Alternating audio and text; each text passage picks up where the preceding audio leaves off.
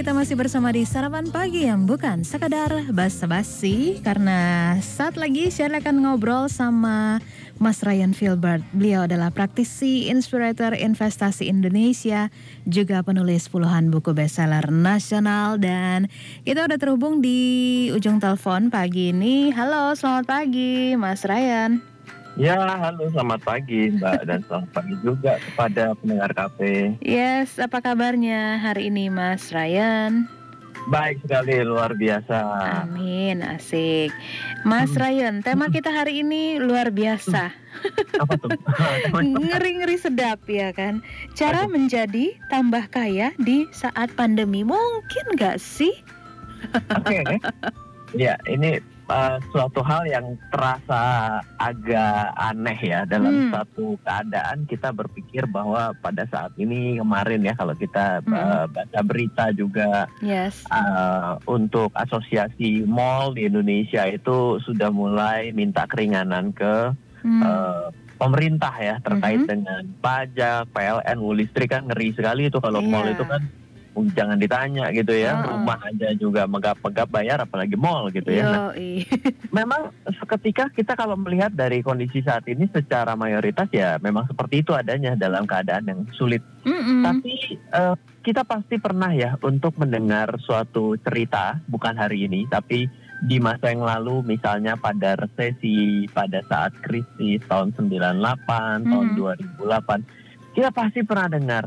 Kalau ditanya dan diwawancara, akhirnya dia bisa bilang begini mungkin, bagaimana Anda menjadi orang kaya? Oh, karena tahun 98. Loh, tiba-tiba kita bilang, nanti dulu. Tahun 98 itu bukannya lagi krisis ya? Kok bisa gitu? Contoh nih, kita contoh orang yang sama-sama kita semua kenal ya. Misalnya kita melihat atau mendengar beberapa kali percakapannya Bapak Sandiaga Uno. Nah, itu sempat beliau mention loh bahwa iya, waktu tahun 98 karena saya berhasil melakukan restrukturisasi ini dan itu pada perusahaan, lalu saya bisa memperkenalkan perusahaan ini dan akhirnya selesai pemulihan juteng naik. Artinya kalau gitu titik baliknya 98. Artinya titik baliknya pada waktu krisis ataupun tahun 2008. Artinya jawabannya adalah menjadi tambah kaya ketika krisis itu memang ada. Oh, memang mungkin ada ya. Mungkin. Iya, tapi mungkin tidak langsung pada detik itu. Atau pada saat setelah melewati krisis, justru dia yang pertama kali meroket secepat-cepatnya ketika orang lain masih lolo tuh, masih nggak tahu masih mau ngapain ini, dia udah ada di langit keberapa kita nggak tahu. Oke, pertanyaannya adalah pada sektor apa, pada industri apa yang mungkin seperti itu? Yang kedua adalah bagaimana kita coba menangkap hal tersebut gitu ya. Ini kan masalahnya sekarang tuh boro-boro tambah kaya, bertahan. Ini kan juga effortnya luar biasa nih Mas Ryan. Baik, bagi yang pada hari ini kita tidak bisa bertahan cukup ya, kemungkinan besar karena kita selebor sebelumnya. Jadi ini sebenarnya saya selalu bilang ya kepada tim saya, kepada seluruh orang yang ada di sekitar. Saya bilang ini sebenarnya teguran Tuhan buat kita loh. Bisa jadi selama ini kita mengabaikan kesehatan. Bisa jadi selama ini kita mengabaikan keuangan kita, berpikir bahwa kita selalu bekerja, sehingga kita ngutang sebanyak-banyaknya seolah-olah bahwa bulan depan pasti dibayar orang.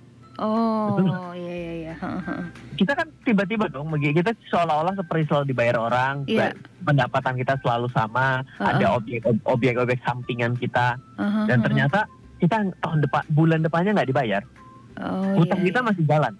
Nah ini kan sebenarnya adalah akibat perilaku yang selebor. Sebenarnya kan semua sudah tahu bahwa yang namanya ngutang nggak boleh banyak-banyak. Tapi kok berani banyak-banyak, betul nggak? Nah berarti yang pada saat ini dalam keadaan yang sulit bukan karena tanpa sebab, tapi bisa jadi sebabnya karena kesalahan kita loh. Jadi buat saat ini pesan awalnya itu ya, memang pada akhirnya penting sekali melakukan aset alokasi atau bagaimana caranya memastikan persentase-persentase dalam kehidupan kita ini cukup. Mulai dari mulai dari hutang. Ini kalau misalnya ngomong keuangan, mulai dari hutang, mulai dari investasi, mulai dari konsumsi. Nah, lalu kalau misalnya ternyata digeser lagi, pada saat ini kita memang mencari yang the next rising star yang kemungkinan akan bisa meledak gitu ya. Banyak di sekitar saya, teman-teman saya yang sudah go online, itu omsetnya malah berkali lipat loh. Oh, okay. Jadi yang selama ini tidak biasa online, itu sebenarnya sedang dipaksa online. Karena ya maklum, memang ini zaman online. Ya, mau nggak mau, suka nggak suka gitu ya. Ya bisa bayangkan nggak kalau coronanya datangnya 15 tahun yang lalu. Wah, ini kita bingung ini mau ngapain, lebih parah loh dari hari ini. Berarti yang satu abad yang lalu itu ngeri sekali, membingungkan sekali, nggak tahu mesti ngapain. Dan informasi itu datangnya itu terlambat loh. Oh, oke. Okay. Iya kan, kalau dulu mungkin tahun 1 abad yang lalu mungkin masih telegram kali ya. Nggak ada televisi warna kayak hari ini gitu. Nah, jadi posisi kita pada hari ini sebenarnya lebih baik. Nah, tapi kita tidak bisa mengingkari bahwa tidak bisa kita berusaha dengan cara yang sama. Cuma ini kata-kata nih. Beda. Tidak bisa, betul. Kenapa? Karena ini sebenarnya kita mau dibilang tuh kayak gini, ya kamu nggak peka zaman sih, kamu nggak ngikutin zaman sih. Jadi kamu berusaha bertahan dengan zamanmu sendiri. Loh, maksudnya gimana, Ryan? Contoh gini, apakah Anda tahu bahwa ada di masa yang lalu ada sebuah teknologi yang namanya pager, tahu? Iya. Nah, kalau dulu pager itu saya kalau telepon ke papa saya telepon operator dulu, saya bilang, papa, tolong dong cepat pulang karena listriknya mati, misalnya begitu ya. Itu disampaikan ke operator, operatornya yang kirim gitu ya. Iya. Intinya kalau repot kalau ngirimnya pesan-pesan cinta. Aduh, mama cepat pulang, kangen itu, wah udah bingung. Yang jadi operator bingung. Oke. Jadi kalau zaman dulu pager itu, saya pertanyaannya sekarang, kalau saya jualan pager pada hari ini apakah bisa? Ya enggak lah. Iya, nggak mungkin, Ryan. WA langsung dipencet, cerut langsung nyampe gitu, direct langsung gitu. Kalau mau kirim surat, mau Jakarta, kirim apapun gitu kan. Betul. Jakarta Balikpapan aja langsung direct begini gitu kan. Jadi, tapi saya kasih tahu, kalau ada orang yang jualan pager dengan cara yang lama, nggak akan bisa jualan. Tapi saya kasih tahu satu hal yang menarik, bahwa sebenarnya pager pada hari ini sudah laku dijual lagi. Nah, bingung kan? Gak sadar loh. Ah, gini, apakah tahu kalau dimakan di mall itu kalau lagi nggak PSBB, kalau nggak ada pandemi, makan di mall itu kita dikasih sebuah kotak kecil. Nah, dia bilang gini, nanti balik ke kasir kalau udah geter ya. Oh, itu pager. Ada lagi ya? Itu balik lagi, bener nggak? Jadi kalau dibilang kalau ada orang yang jualan pager seperti zaman 20 tahun yang lalu ketika saya umur kelas 4 SD, nggak bakal laku.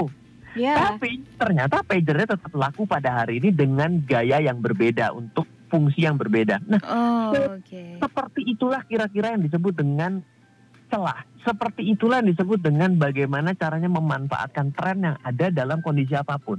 Oke. Kalau enggak ya kita kan selalu bilang oh zaman lagi susah, pandemi, semua orang pada hari ini nggak keluar rumah karena nggak bisa kerja, penghasilan nggak ada. Ya, dia selalu menyanyikan lagu-lagu sedih. Jadi yang dibawa pertama semangatnya dulu. Iya. Jangan cari kambing hitam terus ya kan? Udah habis. Kalau kambing hitamnya habis, dia akan gajah hitam dan dinosaurus hitam. Oke, cara jadi tambah kaya di saat pandemi, apa tadi sektor-sektor yang kira-kira mungkin begitu, Mas Ryan? Sudah pasti, kita sudah nggak bisa bilang apa, tapi kita akan bilang segala sesuatu yang bisa diubah, ditransformasi dengan online. Bukan artinya harus jualan jasa online loh, artinya misalnya saya harus jadi pembicara gitu. Yes, oke, tapi jangan salah loh, kalau jadi pembicara offline itu lebih mahal daripada jadi pembicara offline gitu. Iya. Maksudnya adalah jualan makanan misalnya melalui online. Yes, betul, itu bisa dilakukan gitu ya.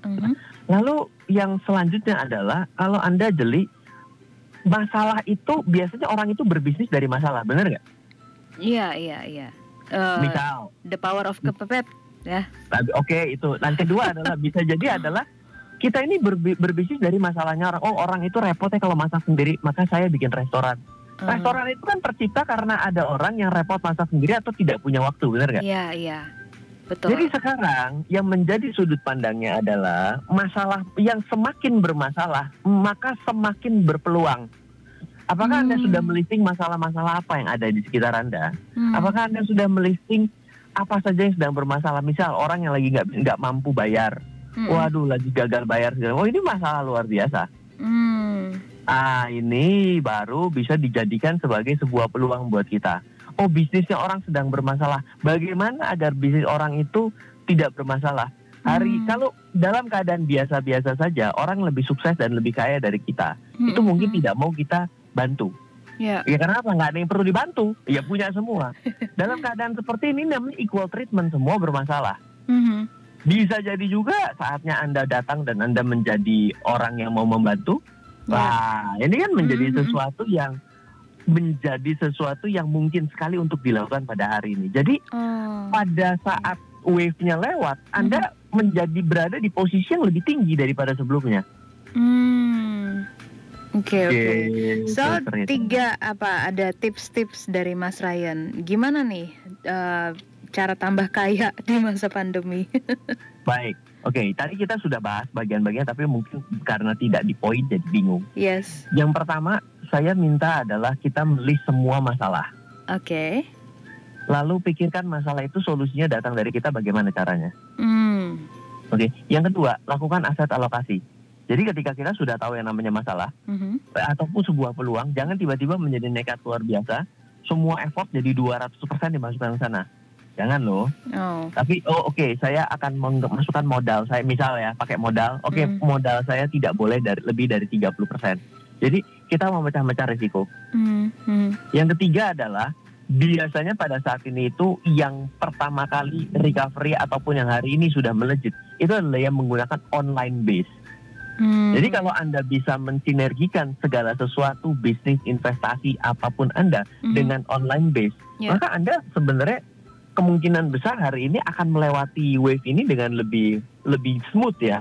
Memang mungkin tidak take off seperti naik roket ya, tapi Anda bisa smooth, Anda tetap dapat pendapatan. Bahkan jangan-jangan kalau Anda sudah mengetahui sebuah caranya, bagaimana caranya tinggal melipat gandakan ya. Kalau melipat gandakan misalnya Anda sudah punya website, tiba-tiba Anda kurang offsetnya, Anda dengan cara masuk ke marketplace. Sudah masuk ke marketplace kurang menggunakan iklan.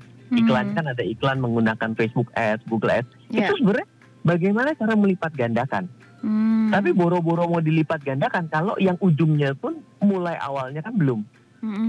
Nah itu adalah hari ini yang harus kita lakukan sehingga kita bisa survive dan juga kita justru malah menjadi tambah kaya dalam pandemi, bukan berlarut-larut. Aduh, pandemi ini kurang ajar. Mau dikurang ajarin apa, orang semua ngerasain yang sama. Sedunia gitu ya.